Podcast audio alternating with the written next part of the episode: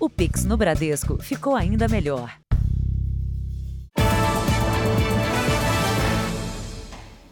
Boa noite. Boa noite. Golpistas especializados em invadir contas bancárias e sistemas de empresas passaram a expandir as ações criminosas. Agora, os hackers miram os ataques na Europa e nos Estados Unidos. Falhas na segurança cibernética facilitam os crimes virtuais no exterior. As quadrilhas brasileiras rompem fronteiras sem sair do país. Os hackers atacam cada vez mais pessoas e empresas no exterior. O cybercrime brasileiro se tornou uma ameaça para a Europa e Estados Unidos. Os especialistas em segurança digital explicam que o Brasil é o campeão mundial na produção dos chamados trojans. São softwares que permitem aos criminosos acessar dados da conta de potenciais vítimas. E como os sistemas de segurança bancária no exterior são mais frágeis do que aqui no Brasil, os hackers atacam em outros países para aumentar a chance de lucro com o golpe. Se você for para os Estados Unidos, para você fazer uma transferência bancária que a gente aqui está acostumado a fazer em segundos entre bancos, lá demora dias. Né? Então você tem um sistema mais frágil. Né? Com mais fragilidade, tem mais facilidade, infelizmente. O Brasil também é líder em outro crime, o chamado phishing. É quando a pessoa recebe uma mensagem de oferta muito atrativa ou um aviso de problema com indicação para acessar um link. Tudo com a finalidade de obter dados bancários. Segundo um estudo feito por uma empresa de tecnologia e segurança virtual, de janeiro a agosto deste ano, foram mais de 1.500 ataques por minuto Somente no Brasil, o que representa 65% dos casos registrados em países da América Latina. Essas quadrilhas utilizam contas de laranjas para fazer as transações e, em seguida, a quantia é transformada em moeda digital. A partir do momento que esse dinheiro virou uma moeda digital, esse dinheiro não tem mais dono e não tem mais nacionalidade. Esse dinheiro pode ser usado e pode ser convertido em qualquer moeda, em qualquer lugar do mundo, anonimamente, infelizmente.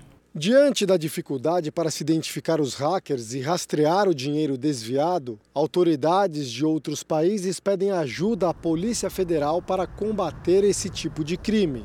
Há uma convergência das autoridades de diversos países para localizar os fraudadores. É, as instituições financeiras também conversam bastante. Se de um lado é muito ruim que os fraudadores brasileiros sejam dos mais criativos do mundo, portanto, que, que consigam aplicar golpes em diversos países por conta da fragilidade que eles enfrentam em outros países. Por outro lado, isso faz com que o sistema financeiro brasileiro seja um dos mais seguros do mundo. Veja agora outros destaques do dia. Bombeiro encontrado morto depois de denunciar barricada do tráfico no Rio de Janeiro. Bolsa cai, dólar sobe após Lula criticar teto de gastos e defender a PEC do estouro. Condenado pelo Tribunal de Contas, ex-ministro Guido Mantega pede para deixar a equipe de transição. Ministro Alexandre de Moraes determina bloqueio de contas de suspeitos de financiar protestos contra resultado das eleições. Tite testa time com quatro atacantes a uma semana da estreia do Brasil na Copa do Mundo. E a luta das mães de Acari. Mais de 30 anos depois, ninguém foi julgado pelo desaparecimento de 11 jovens na Baixada Fluminense.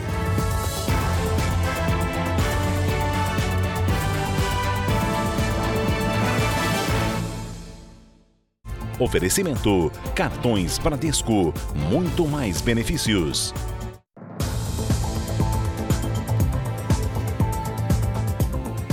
A Fundação Getúlio Vargas e três pessoas da família que fundou a FGV foram alvo de uma operação da Polícia Federal. A suspeita é de que a instituição tenha envolvimento com esquema de corrupção, fraudes em licitações, evasão de divisas e lavagem de dinheiro. Os policiais vieram em busca de provas e saíram com uma farta documentação que vai ser analisada. Na mira da Polícia Federal, uma das instituições de ensino mais conhecidas do país, a Fundação Getúlio Vargas, integrantes da família Simonsen, fundadores da FGV. Ricardo Simonsen, um dos diretores da instituição e herdeiro do ex-ministro da Fazenda, Mário Henrique Simonsen, e outros dois parentes foram alvos de mandados de busca e apreensão.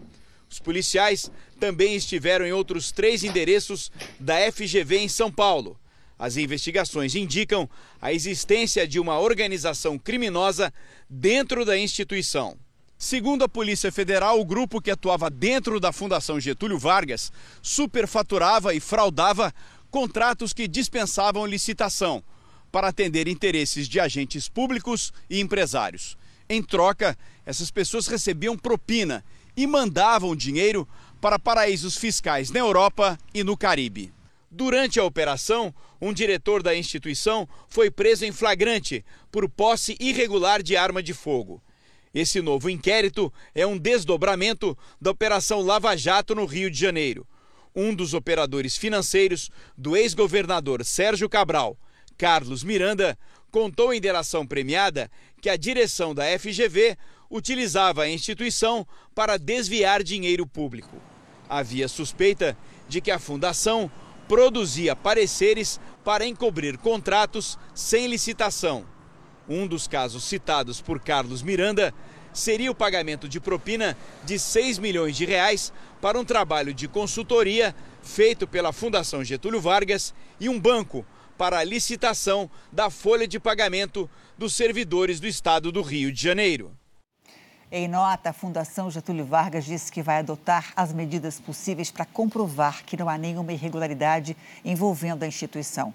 Tentamos contato com a defesa dos três investigados da família Simonsen, mas nenhum deles foi encontrado. Um grupo criminoso é investigado pela Polícia Civil da Bahia e de outros cinco estados do Brasil. A quadrilha teria criado um esquema de sonegação de impostos que provocou um prejuízo de mais de 100 milhões de reais. As fraudes eram feitas com a compra e venda de cigarros.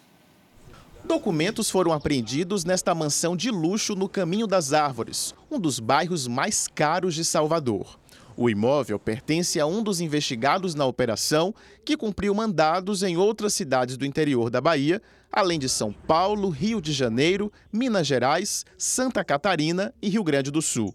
As buscas foram feitas em residências e empresas de suspeitos.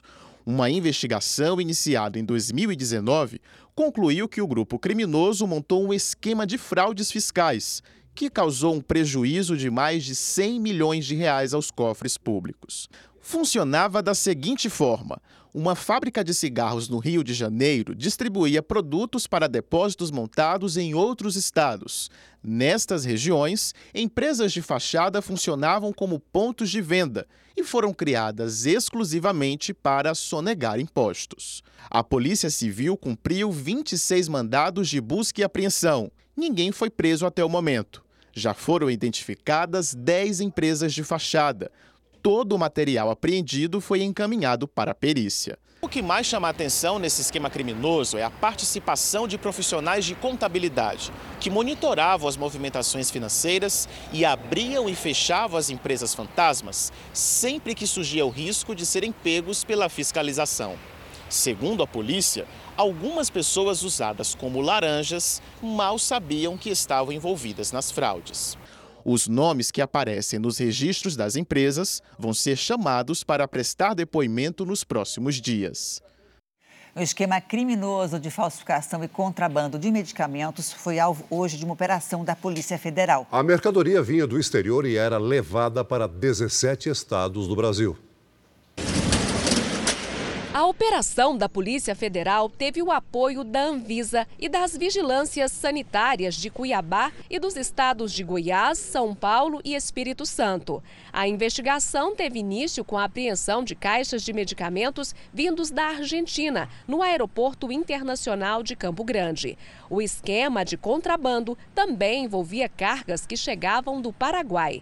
Um empresário que é apontado como chefe da organização criminosa foi preso. Foram cumpridos ainda 32 mandados de busca e apreensão nos estados de Mato Grosso, Mato Grosso do Sul, Goiás, São Paulo, Rio de Janeiro e Espírito Santo. De acordo com as investigações, o esquema começou com estudantes de medicina do Paraguai que traziam os medicamentos para o Brasil. Em 10 meses foram movimentados 4 milhões de reais. Entre os medicamentos contrabandeados está a imunoglobulina, substância usada por pessoas com baixa imunidade. No tratamento de uma pessoa que já tem o sistema é, imunológico defasado, ele pode sim levar a consequências seríssimas.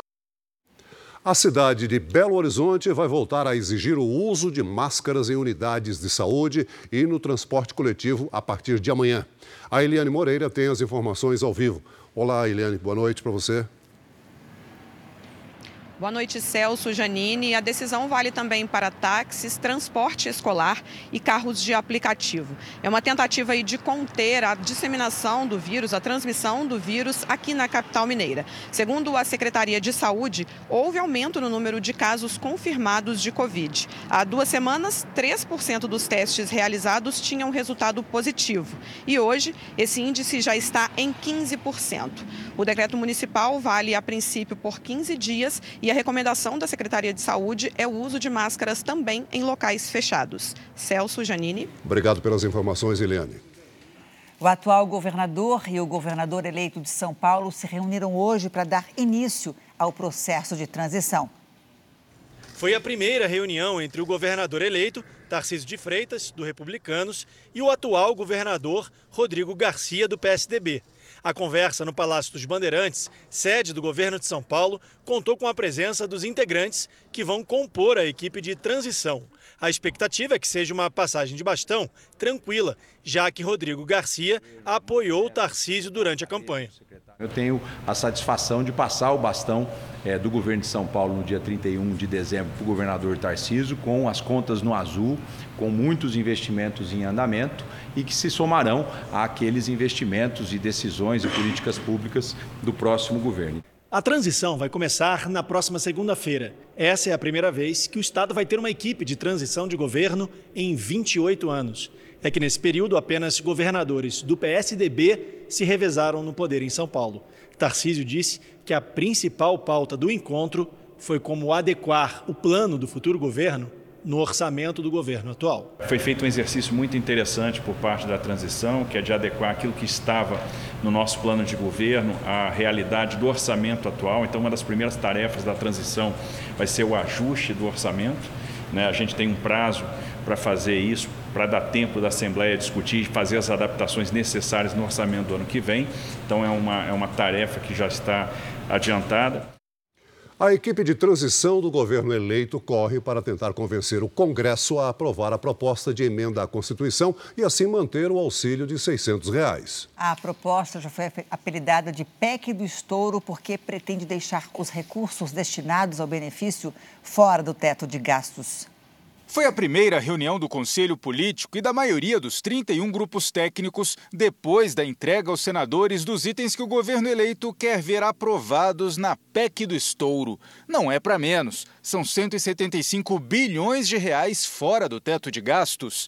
Pelo texto do gabinete de transição, a medida seria necessária para garantir o benefício de 600 reais por família de baixa renda e mais 150 reais por filho de até seis anos. A proposta retira os recursos já previstos no orçamento para o Auxílio Brasil, de 400 reais a partir de janeiro, abrindo espaço de 105 bilhões para serem usados na recomposição do farmácia popular e da merenda escolar, por exemplo. Além disso, 22 bilhões de reais poderiam ser usados em investimentos também fora do teto. O dinheiro viria de parte da arrecadação de 2022 acima do previsto. Para os representantes dos partidos que apoiam o governo eleito, é possível aprovar a proposta até o dia 17 de dezembro. Como o tempo é curto, a avaliação de lideranças no Senado e na Câmara é que a PEC só tem chance de ser aprovada a partir de um consenso entre oposição e base governista. Só que esse consenso ainda não existe. Como foi apresentada, a PEC não teria um prazo de validade. Os recursos para o novo Bolsa Família ficariam fora do teto de gastos por prazo indeterminado. Mas lideranças do Centrão apontam para a necessidade de que a proposta seja provisória, terminando no primeiro ano do governo Lula. Parlamentares que defendem a proposta afirmam que ela não é um cheque em branco. A PEC ela tem um endereço bem definido, recomposição do orçamento na área da saúde e da educação, garantia do pagamento do Bolsa Família, do auxílio emergencial, nos termos em que os dois candidatos assumiram durante a campanha, retomada de obras paradas e dinheiro para habitação, que são dois setores que geram emprego com mais rapidez.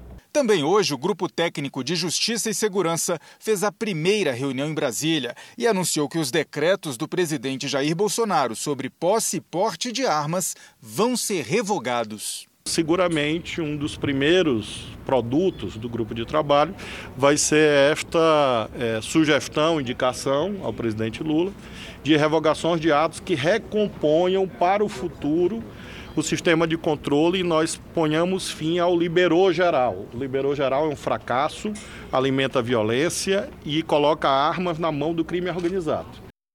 Com pouco tempo de trabalho, a equipe de transição já tem a primeira baixa. A gente vai agora até Brasília com o Alessandro Saturno. Oi, Saturno, boa noite para você. Oi, Janine, boa noite para você, para o Celso e a todos que nos assistem. Bom, o ex-ministro da Fazenda dos governos petistas, Guido Mantega, renunciou à indicação para participar e para ser voluntário num grupo responsável pelo planejamento, orçamento e gestão. Guido Mantega está proibido de assumir qualquer cargo na administração pública logo após uma decisão do Tribunal de Contas da União por participar das pedaladas fiscais, que são manobras contábeis feitas pelo Poder Executivo para fazer parecer que há equilíbrio entre os gastos e despesas nas contas públicas. Manobra essa que levou ao impeachment da presidente Dilma Rousseff em 2016. Numa uma carta que ele enviou ao vice-presidente eleito e coordenador do Grupo de Transição Geral do Alckmin, Manteiga disse que essa situação está sendo usada pelos adversários para tumultuar a transição e também dificultar o novo governo. Janine Celso. Obrigada, Saturno. O general Walter Braga Neto, que foi candidato a vice-presidente na chapa de Bolsonaro, disse hoje que o presidente está bem depois de se recuperar de uma infecção na perna e deve voltar logo a despachar do Palácio do Planalto. A gente vai voltar a Brasília, também ao vivo, mas agora com o Tiago Nolasco. Oi, Tiago, boa noite para você. Oi, Janine, boa noite para você, para o Celso e para todos. Pois é, o general Braga Neto confirmou que o presidente Jair Bolsonaro vai voltar a despachar no Palácio do Planalto e está recuperado de uma infecção na pele. Apesar de não ter sido confirmado de forma oficial, o presidente teve erisipela, doença causada por uma bactéria que provoca vermelhidão e dor na pele. Bolsonaro teria precisado tomar antibiótico e sentido incômodo para colocar roupas de trabalho, como terno, e sabemos também que o presidente ficou abalado né, com o resultado nas urnas. Mais cedo, o Ministério da Defesa definiu quem será o responsável pela interlocução na área militar com o governo eleito. O general Sérgio José Pereira, que é secretário-geral da pasta, será o responsável por esse diálogo com o governo eleito. Celso Janine, é com vocês. Obrigada, Tiago. Um homem morreu no desabamento de um prédio de cinco andares na comunidade da Rocinha, zona sul do Rio de Janeiro. O imóvel era irregular, quatro moradias foram interditadas. O corpo foi encontrado no início da tarde e os bombeiros encerraram as buscas pelo pedreiro Lorinaldo da Costa Monteiro, de 55 anos. A família perdeu contato com ele no início da manhã, quando a estrutura desmoronou. Lorinaldo tinha ido trabalhar no imóvel, que estava em situação irregular. Triste, né? Saber a notícia que ele se foi. Eu não quero acreditar que ele se foi. Não quero. Os bombeiros fizeram buscas por aproximadamente cinco horas até conseguirem localizar o corpo. O trabalho minucioso contou com a ajuda de cães farejadores. Agora, o local está interditado e as equipes técnicas atuam para descobrir as causas do desabamento. Cerca de 20 moradores ficaram isolados e tiveram que ser resgatados de uma parte mais alta da comunidade. Explodindo tudo e foi muita poeirada, saiu muita poeira. Parecia que tinham jogado uma bomba.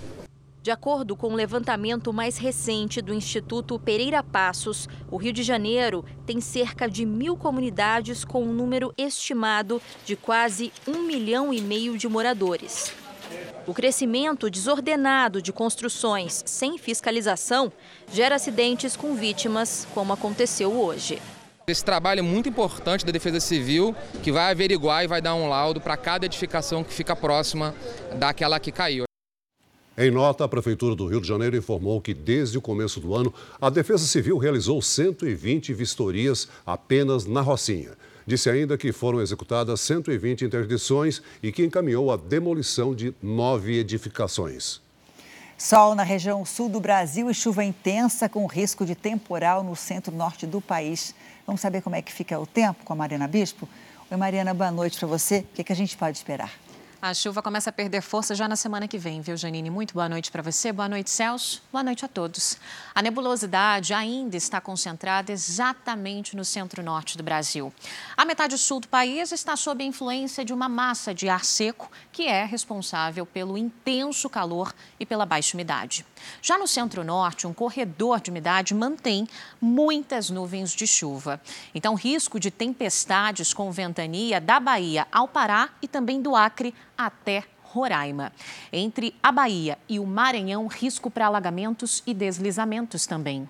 Chove forte em Minas Gerais, Goiás, no Distrito Federal, Mato Grosso e também no Amazonas. Já nos pontos mais altos das serras gaúcha e catarinense, ainda há chance de geada ao amanhecer.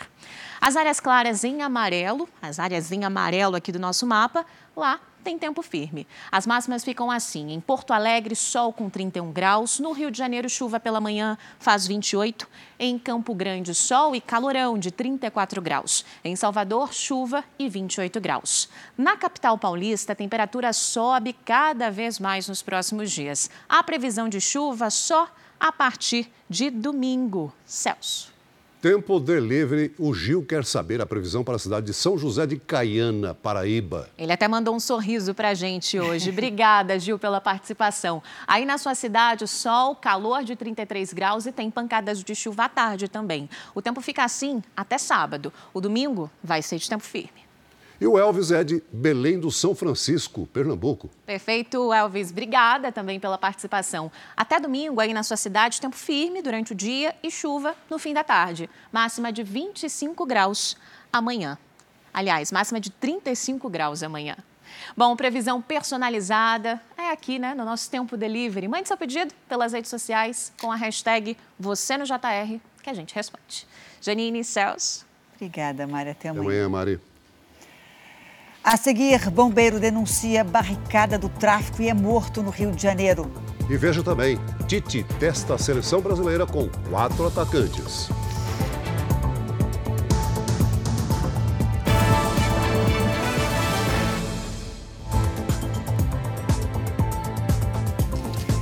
Nos Estados Unidos, o Partido Republicano alcançou o número necessário de cadeiras para comandar a Câmara dos Deputados pelos próximos quatro anos. O Partido Conservador deve ficar com no mínimo 218 cadeiras das 435 no total. Em alguns estados, a apuração continua, por isso, ainda não é possível saber a composição final da casa. Certa mesmo é a definição de Kevin McCarthy como candidato republicano na disputa para se tornar líder do Congresso. Do outro lado, a atual líder dos democratas, Nancy Pelosi, não vai tentar a reeleição. Para mim, chegou a hora de uma nova geração liderar a bancada democrata, afirmou a deputada de 82 anos. Pelosi assumiu o posto há quase 20 anos e colecionou polêmicas. Em 2020, no auge da pandemia, a democrata foi flagrada em um salão de beleza, quando todo o comércio deveria estar fechado. Em agosto deste ano, visitou Taiwan em uma clara provocação à China, que considera a ilha parte de seu território. E às vésperas da última eleição, Pelosi teve a casa invadida e seu marido atacado com um martelo. No Senado americano, embora o controle tenha permanecido em mãos democratas, o presidente Joe Biden deve ter mais dificuldade na aprovação de projetos, o que pode inclusive influenciar em uma possível reeleição em 2024. O primeiro-ministro japonês e o presidente da China se reuniram hoje em Bangkok, a capital da Tailândia. Foi o primeiro encontro entre os dois. A nossa correspondente na Ásia, Silvia Kikuchi, tem os detalhes, ao vivo. Bom dia para você, Silvia. Olá, Celso. Olá a todos que nos acompanham. O principal assunto da região foi a segurança na região. O líder japonês, Fumio Kishida, expressou sérias preocupações com o fortalecimento das atividades militares por parte da China. Os dois países são parceiros comerciais, mas a relação esfriou nos últimos anos por causa do crescimento da interferência chinesa na região. Os lançamentos frequentes de mísseis pela Coreia do Norte também aumentam o nível de alerta. E o Japão espera que a China exerça um papel de influência sobre o país vizinho. Nesta quinta-feira, a Coreia do Sul denunciou mais um disparo de um foguete pelos norte-coreanos. O míssil teria caído no mar do Japão. Celso, Janine. Obrigado, Silvia. O governo da Ucrânia responsabilizou a Rússia pelo ataque com mísseis contra a Polônia. O chefe da diplomacia da Ucrânia afirmou que tem a mesma opinião dos Estados Unidos, que a Rússia é responsável pelos ataques com mísseis em território da Ucrânia, Polônia e Moldávia. A Rússia intensificou os ataques contra estações de energia da Ucrânia. O país já enfrenta baixas temperaturas e muita neve. Hoje, Rússia e Ucrânia prolongaram por 120 dias o acordo de exportações de grãos. As cargas de alimentos podem ser transportadas pelo Mar Negro. O Kremlin ainda anunciou que não considera usar nenhum tipo de arma nuclear contra a Ucrânia. Aqui no Brasil, o ministro Alexandre de Moraes, do Supremo Tribunal Federal, determinou o bloqueio de contas bancárias ligadas a 43 pessoas e empresas suspeitas de financiar atos que questionam o resultado das eleições. Alexandre de Moraes determinou que a Polícia Federal tome depoimentos de pessoas que estariam envolvidas nos bloqueios realizados em rodovias e nas manifestações em frente a quartéis do Exército em várias cidades do país. Na decisão, que está sob sigilo, o ministro do STF afirma que é urgente o bloqueio das contas bancárias dos investigados, diante da possibilidade de utilização de recursos para o financiamento de atos ilícitos e antidemocráticos. Segundo Moraes, a Polícia Rodoviária Federal apontou que empresários teriam fornecido estrutura com barracas, banheiros e refeições para os atos. Pedidos de intervenção federal, mediante interpretação absurda do artigo 142 da Constituição Federal, podem configurar o crime de abolição violenta do Estado Democrático de Direito, afirmou Alexandre de Moraes. O artigo 142 da Constituição diz que cabe às Forças Armadas a defesa da pátria e a garantia dos poderes constitucionais. O Corregedor Nacional de Justiça, ministro Luiz Felipe Salomão, determinou que juízes da infância de todo o país adotem providências contra eventuais violações dos direitos das crianças e dos adolescentes nos acampamentos montados em frente aos quartéis do Exército. Salomão quer, em 10 dias, relatórios sobre as condições de segurança, higiene e alimentação nos locais. Em Brasília, manifestantes seguem mobilizados em frente ao quartel-general do Exército. Em Porto Alegre, eles se concentram no centro da cidade, em frente ao Comando Militar do Sul. No Rio de Janeiro, também estão em frente a um comando militar do Exército. Já em Salvador, dezenas de pessoas mantêm os protestos no centro da cidade. Um projeto de lei que aumenta o limite de barulho em shows e grandes eventos na cidade de São Paulo foi aprovado em primeira votação e deve ser decidido até o fim do mês. A medida tem tirado o sono de quem mora perto de espaços como estádios, por exemplo, e já não dormia por causa do barulho.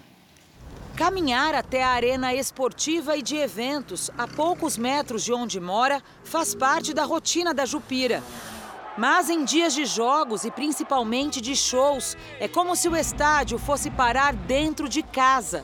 Do palco, as bandas fazem a vizinhança tremer mesmo, ao pé da letra. E além do som alto, a gente tem muita vibração, muita vibração. Então, janela vibra, é, tela de computador vibra, né, tela de televisão vibra. Então, a gente não tem lugar para ficar em casa. E o barulho que já é alto pode ficar ainda maior. Um projeto de lei de autoria da Prefeitura quer aumentar o limite de som em shows e eventos de grande porte. De 55, o volume passaria para 85 decibéis. Uma mudança que afeta milhares de moradores nos arredores dos estádios e arenas de eventos da capital. É você no dia seguinte ficar com dor de cabeça, com zumbido no ouvido e com dor no ouvido. Para mim é a melhor explicação. O texto que libera o aumento do volume nos shows foi incluído na proposta que regulamenta as chamadas dark kitchens, cozinhas industriais que produzem refeições para entrega. E a Câmara dos Vereadores já aprovou em primeiro turno. Hoje, os grandes produtores vão à justiça e conseguem as liminares para realizar o show. Então, nós precisamos adequar a uma questão que dê uma segurança jurídica tanto para quem vai fazer o show e também para os moradores que vão saber que, esporadicamente, esses grandes shows e eventos vão ter um limite de 85 decibéis. O físico Marcelo Aquilino, do Instituto de Pesquisas Tecnológicas, avalia que a elevação do nível de ruído vai causar problemas, tanto para o meio ambiente quanto para a população. Hoje, ruído é uma questão de saúde pública. Então, a alta exposição ao ruído, ele provoca já diversas patologias conhecidas: hipertensão, problemas cardiovasculares, estresse, ausência de sono, você não consegue dormir com um nível de ruído desse. Na prática, esse aumento do nível de ruído de 55 decibéis para 85 equivale a esse barulho. É como se um liquidificador com meio copo de água ficasse ligado num ambiente muito pequeno e totalmente fechado, com a pessoa a menos de um metro do eletrodoméstico. Nos Estados Unidos e países da União Europeia, o limite recomendado é de 55 decibéis em áreas residenciais. Esse também é o volume recomendado pela Organização Mundial da Saúde. No Reino Unido, o som pode chegar a 75 decibéis nos shows, mas só num período de 15 minutos.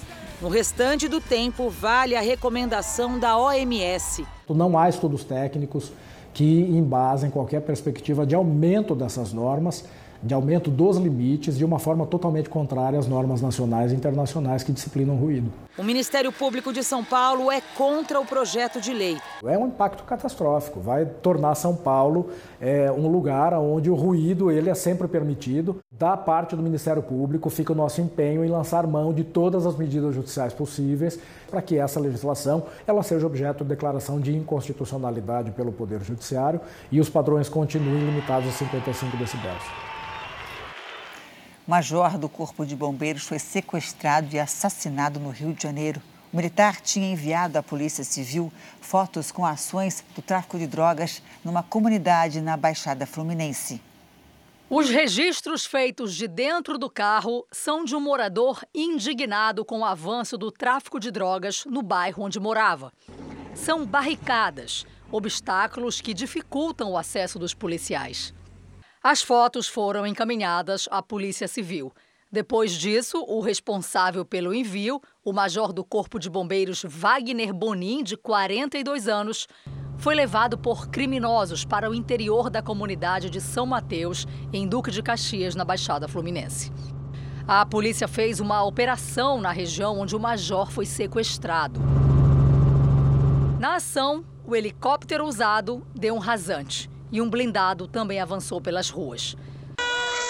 Durante as buscas, policiais militares encontraram um carro em chamas no bairro vizinho da Pavuna, já na cidade do Rio de Janeiro, com um corpo no banco traseiro. O veículo estava no nome da esposa do bombeiro. Os próprios moradores tentaram apagar o incêndio. A ação dos moradores evitou que o corpo do major ficasse totalmente carbonizado. Por isso, a identificação conseguiu ser feita por meio da digital da mão direita. O caso é investigado pela Delegacia de Homicídios. Por meio de nota, o Corpo de Bombeiros lamentou a morte do militar e disse acreditar na polícia para esclarecer o crime. Em 2019, o Major Bonin foi condecorado pela atuação no resgate das vítimas no rompimento da barragem de Brumadinho, em Minas Gerais. Os colegas homenagearam o oficial, que também era enfermeiro. Ele tinha 20 anos como bombeiro e deixa um filho.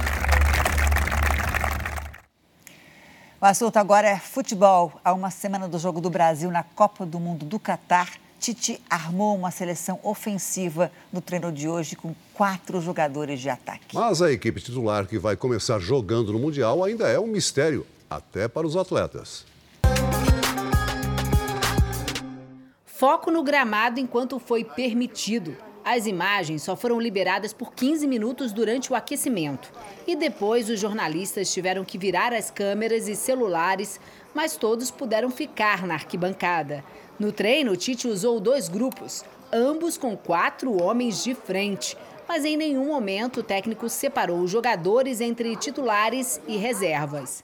Ele está treinando todo mundo da mesma forma para estar tá todo mundo preparado, mas acho que ninguém ninguém sabe ainda quem, quem vai ser o time titular. A gente tá, lida de uma forma tranquila, fazendo o nosso trabalho, dando o nosso melhor e dando essa dor de cabeça para o Tite e deixa que, que ele decida.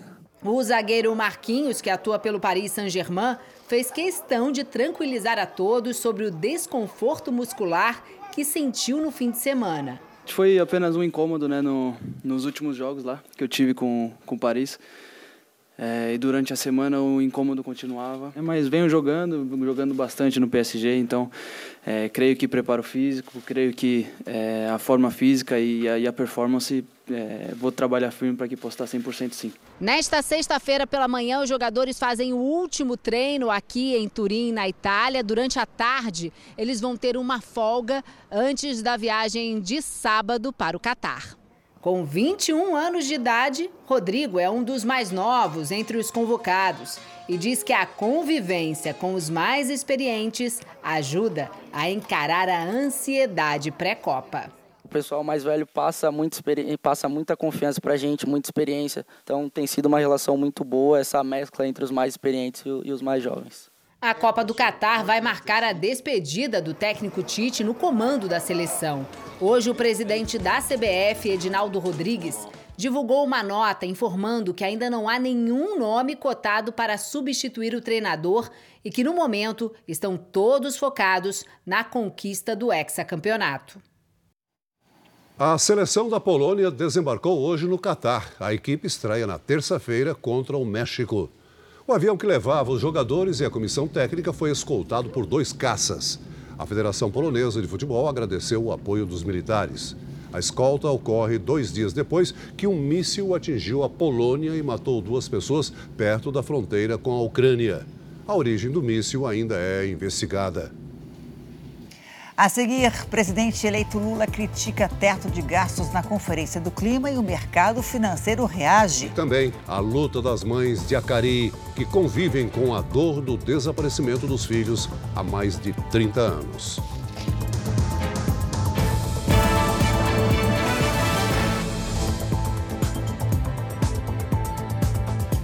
Na Itália, a Igreja Católica constatou que nos últimos, 80, nos últimos anos, 89 menores foram abusados por 68 pessoas ligadas à igreja, entre elas padres, professores e funcionários. Os crimes teriam ocorrido entre 2020 e 2021, mas, segundo o documento, quase 50% dos casos aconteceram antes disso. Esse é o primeiro relatório da Igreja Católica sobre supostos abusos sexuais de menores no país. O secretário-geral da Conferência dos Bispos revelou que a comissão analisa mais de 600 casos que estavam arquivados no Vaticano desde o ano 2000. Organizações contra abusos dizem que os números são bem maiores e chamaram o relatório de vergonhoso. O presidente eleito Luiz Inácio Lula da Silva criticou hoje o teto de gastos e o mercado financeiro durante um discurso na COP27 no Egito. Lula se encontrou com o secretário-geral da ONU para discutir a realização da COP30 aqui no Brasil. O presidente eleito conversou hoje em Sharm el-Sheikh com Antônio Guterres. Entre os temas estava a realização da COP30 na Amazônia. Lula também se encontrou com o ministro do Clima da Noruega e a ministra das Relações Exteriores da Alemanha. Mais cedo, Lula dialogou com organizações da sociedade civil brasileira. Moradora da Baixada Fluminense, Tuane pediu atenção à periferia e às políticas públicas para o meio ambiente. Nós, povo de favela, né, das periferias, a gente quer retomar esse acesso à natureza e, para isso, as mudanças climáticas precisam ser pensadas pelo nosso povo. Durante o encontro, Lula voltou a mencionar o teto de gastos, que limita o aumento de despesas da União. Ele concordou com a necessidade de o país cumprir uma meta fiscal, desde que haja também uma meta de crescimento. O presidente eleito, no entanto, fez pouco caso ao reconhecer que suas críticas afetam o mercado financeiro. Quando você coloca uma coisa chamada teto de gasto, tudo que acontece é você tirar dinheiro da saúde, tirar dinheiro da educação, tirar dinheiro da ciência e tecnologia, tirar dinheiro da cultura, ou seja, você tenta desmontar tudo aquilo que faz parte do social. E você não mexe num centavo do sistema financeiro. Você não mexe num centavo daquele juro que os banqueiros têm que receber. Ah, mas se eu falar isso, vai cair, vai, cair a bolsa, vai aumentar o dólar. Paciência, porque o dólar não aumenta e a bolsa não cai por conta das pessoas sérias, mas é por conta dos especuladores que vivem especulando todo santo dia. O presidente eleito cancelou uma entrevista coletiva prevista para o fim do dia. Alegou atraso na agenda. Lula deve deixar o Egito sem explicar a viagem no jatinho particular de um empresário. Amanhã ele vai para Portugal. O mercado financeiro reagiu mal às críticas ao teto de gastos feitas pelo presidente eleito Luiz Inácio Lula da Silva. O dólar subiu e a bolsa caiu. O nervosismo só foi amenizado depois do anúncio da saída do ex-ministro Guido Mantega da equipe de transição. Foi um dia nervoso para quem trabalha com a Bolsa de Valores. O impacto, segundo especialistas, foi causado por dois motivos principais. Primeiro, pelas críticas do presidente eleito ao teto de gastos. E segundo, por causa do texto apresentado ao Congresso da chamada PEC do Estouro. A proposta prevê retirar o pagamento do Bolsa Família de forma permanente desse teto que limita o aumento de despesas do governo. São sinais de que o novo governo pode abrir mão da responsabilidade fiscal e acabar gastando mais do que arrecada, gerando inflação e afetando diretamente o bolso dos brasileiros. Este economista afirma que não se surpreende com as repercussões imediatas das declarações de Lula. O mercado vê isso daí com uma certa desconfiança de que o Brasil abandonaria esse, essa âncora fiscal, né, esse controle fiscal e começaria, poderia voltar a ter aqueles gastos descontrolados aí, o que afetaria consequentemente juros, inflação. A Bolsa de Valores de São Paulo caiu hoje meio por cento. Já a moeda americana chegou a subir quase 3%, passou dos R$ 5,50 e terminou a quinta-feira em R$ 5,40. Segundo dados de uma empresa especializada em investimentos no Brasil, companhias que estão na bolsa perderam 215 bilhões de reais em valor de mercado desde 28 de outubro, data com bolsa aberta que antecedeu o segundo turno das eleições. O mercado externo também reagiu com desconfiança à fala do presidente eleito. O Risco Brasil, que mede a capacidade do país de pagar dívidas e fazer investimentos, nesta quinta-feira subiu quase 10 pontos percentuais e fechou o dia com alta de quase 3%. O aumento do risco país é ruim, porque afasta os investidores. O economista diz que o mercado está muito atento à transição política, porque acredita que um limitador de despesas do governo é fundamental para colocar a economia nos eixos. Você precisa de uma política fiscal bem consolidada, bem ancorada, para que você possa fazer as políticas sociais terem um desenvolvimento seguro. E acho que um ponto aí que vai chegar na economia a gente vê pelos juros futuros. Isso já sinaliza que é, se continuar esses juros futuro vai chegar na economia. Consequentemente, vai aumentar custo de serviço para a população. O discurso de Lula gerou reações também de economistas que apoiaram o presidente eleito contra Jair Bolsonaro. Armínio Fraga, Pedro Malan e Edmar Baixa escreveram em uma carta pública que, abre aspas, O teto de gastos não tira dinheiro da educação, da saúde, da cultura para pagar juros a banqueiros gananciosos. Não é uma conspiração para desmontar a área social. Fecha aspas. E acrescentaram: por que falta dinheiro para as áreas de crucial impacto social? Porque, implícita ou explicitamente, não se dá prioridade a elas. Essa é a realidade que precisa ser encarada com transparência e coragem. Uma viagem de amigos terminou em tragédia para 11 famílias da comunidade de Acari, no Rio de Janeiro. Já são 32 anos desde que os jovens desapareceram num sítio na Baixada Fluminense. A maioria das mães morreu sem saber o que aconteceu com os filhos. Aquelas que ainda convivem com a dor lutam por uma resposta.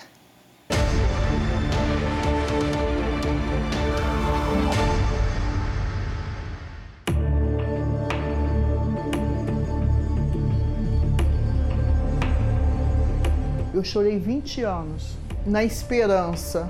Aí eu perdi. Meu filho não está mais vivo. De lá para cá eu perdi a esperança. É muita saudade que eu sinto. Já foram 32 anos e Dona Ana continua contando os dias, sem saber o que realmente aconteceu com o filho. Aí quando bate a saudade eu vou lá e choro, eu lavo meu rosto e vou continuando. É, assim, com meus netos, entendeu? Eu tenho uma bisneta agora, vou ter mais, mais um, vai nascer mais um neto e assim eu vou preenchendo minha vida. Antônio Carlos da Silva tinha 17 anos. Saiu de casa para passar alguns dias em um sítio com os amigos antes de se apresentar ao serviço militar. A gente se abraçou, falei: "Ai, meu filho, cuida, ó, sexta-feira você tem que voltar para poder ir pro quartel". Ele falou: "Tá, mãe, eu vou voltar". Só que não, não voltou. Nem ele, nem os outros 10 jovens que estavam junto. Sete tinham menos de 18 anos. Três eram meninas de 13 a 17. Eles foram vistos pela última vez no dia 27 de julho de 1990.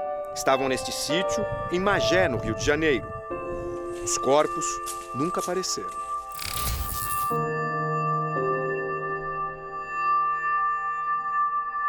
Eram 11 horas da noite quando seis homens armados, encapuzados, chegaram ao sítio anunciando que eram da polícia.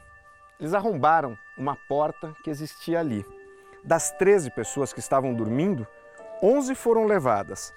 A dona da casa, de 71 anos, e o neto, de 13, só conseguiram escapar porque pularam aquela janela, que na época não tinha grade, e se esconderam no matagal.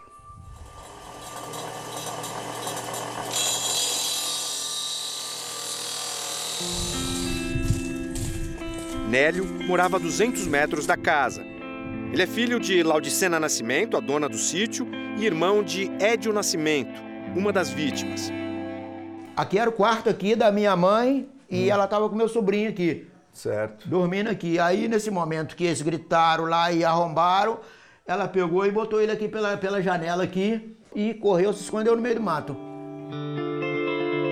Dona Laudicena se salvou, mas um pedaço da vida dela também foi levado naquele dia. Ela se recuperou? Olha, recuperar, ela, ela andava ali, fazendo as coisas ali do dia a dia dela, mas e, aquilo ali era lembrança e chorar a qualquer momento ela estava lembrando e chorando. Foi só se agravando as coisas. Foi assim até o fim da vida? Até o fim da vida. É assim que há 32 anos vivem 11 famílias. Esperança existe ainda? Olha, para no fundo, no fundo do meu coração, não. Mas cada pessoa que eu olho na rua e vejo desorientado, com a cor de pele parecida com a nossa, magrinho, para você ver a foto dele, ele é bem magrinho, me faz lembrar ele, que poderia ser o meu irmão. Aline tinha 14 anos na época. O irmão, Wallace Nascimento, 17. Por causa de uma briga com ele, antes da viagem, ela não foi para o sítio. A gente não enterrou, a gente não deu o último abraço. Eu vejo que minha mãe é uma pessoa, se tornou uma pessoa muito fechada. Podia falar. É difícil falar ainda, né? É difícil de falar. As investigações apontaram que o sequestro foi cometido por um grupo de extermínio formado por policiais militares conhecido como Cavalos Corredores. Três jovens que estavam no sítio eram suspeitos de envolvimento com crimes e os policiais teriam ido atrás deles para receber parte dos produtos roubados. O destino das vítimas nunca foi descoberto. Ninguém foi preso e nem mesmo julgado. A Polícia Civil informou que o caso foi arquivado por falta de provas. E hoje, os crimes prescreveram. Maior parte das vítimas morava a 56 quilômetros do sítio, na comunidade de Acari, zona norte da cidade do Rio de Janeiro. Foi por isso que o crime ficou conhecido como o caso das Mães de Acari, que também dá o nome ao Centro Cultural de uma organização criada por ativistas da comunidade. A partir do momento que você vê uma mãe perdendo um filho nas mãos da polícia e ainda encontra forças, às vezes a gente não sabe de onde, para reivindicar o corpo, para reivindicar a morte, para reivindicar a vida, a gente se torna no dever de amparar e tomar para a gente também essa dor e essa luta que elas carregam. No material guardado aqui, Dona Ana recorda a importância de Edmeia Eusébio, mãe de Luiz Henrique Eusébio, um dos adolescentes sequestrados. Era uma espécie de porta-voz das famílias. Três anos depois do sumiço dos jovens, ela foi conversar com um preso que teria informações sobre o caso. Na volta, foi executada no centro do Rio, junto com a cunhada Sheila da Conceição, que a acompanhava era a nossa voz. Então, no dia é, que aconteceu, ela disse que ia trazer uma notícia para gente, mas a notícia que veio foi a, o assassinato dela. Pelas mortes de Edmeia e Sheila, o Ministério Público acusou oito policiais e ex-policiais. O caso das mães de Acari foi levado para a Comissão Interamericana de Direitos Humanos, da OEA, que recomendou uma série de medidas reparatórias para as famílias incluindo acompanhamento médico e psicológico, indenização e entrega dos atestados de óbito das vítimas, documentos nunca emitidos. Como o Estado não cumpriu, o processo foi enviado para a Corte Interamericana no ano passado. A condenação na Corte Internacional torna o cumprimento obrigatório, uma resposta que até hoje a justiça brasileira não deu é uma oportunidade do Estado brasileiro é, pensar e repensar todas essas agendas diante desse caso. São poucos casos que chegam à corte, está chegando à corte com muita potência. O rosto é de uma mãe indignada, triste, cansada, que sabe como a vida vai terminar. As mães morreram sem saber o que aconteceu com os filhos dela. É triste, muito triste. Não deveria ser assim, né? Gente, todo mundo aparece. Por que, que eles não apareceram até hoje? Qual é o motivo? Por quê?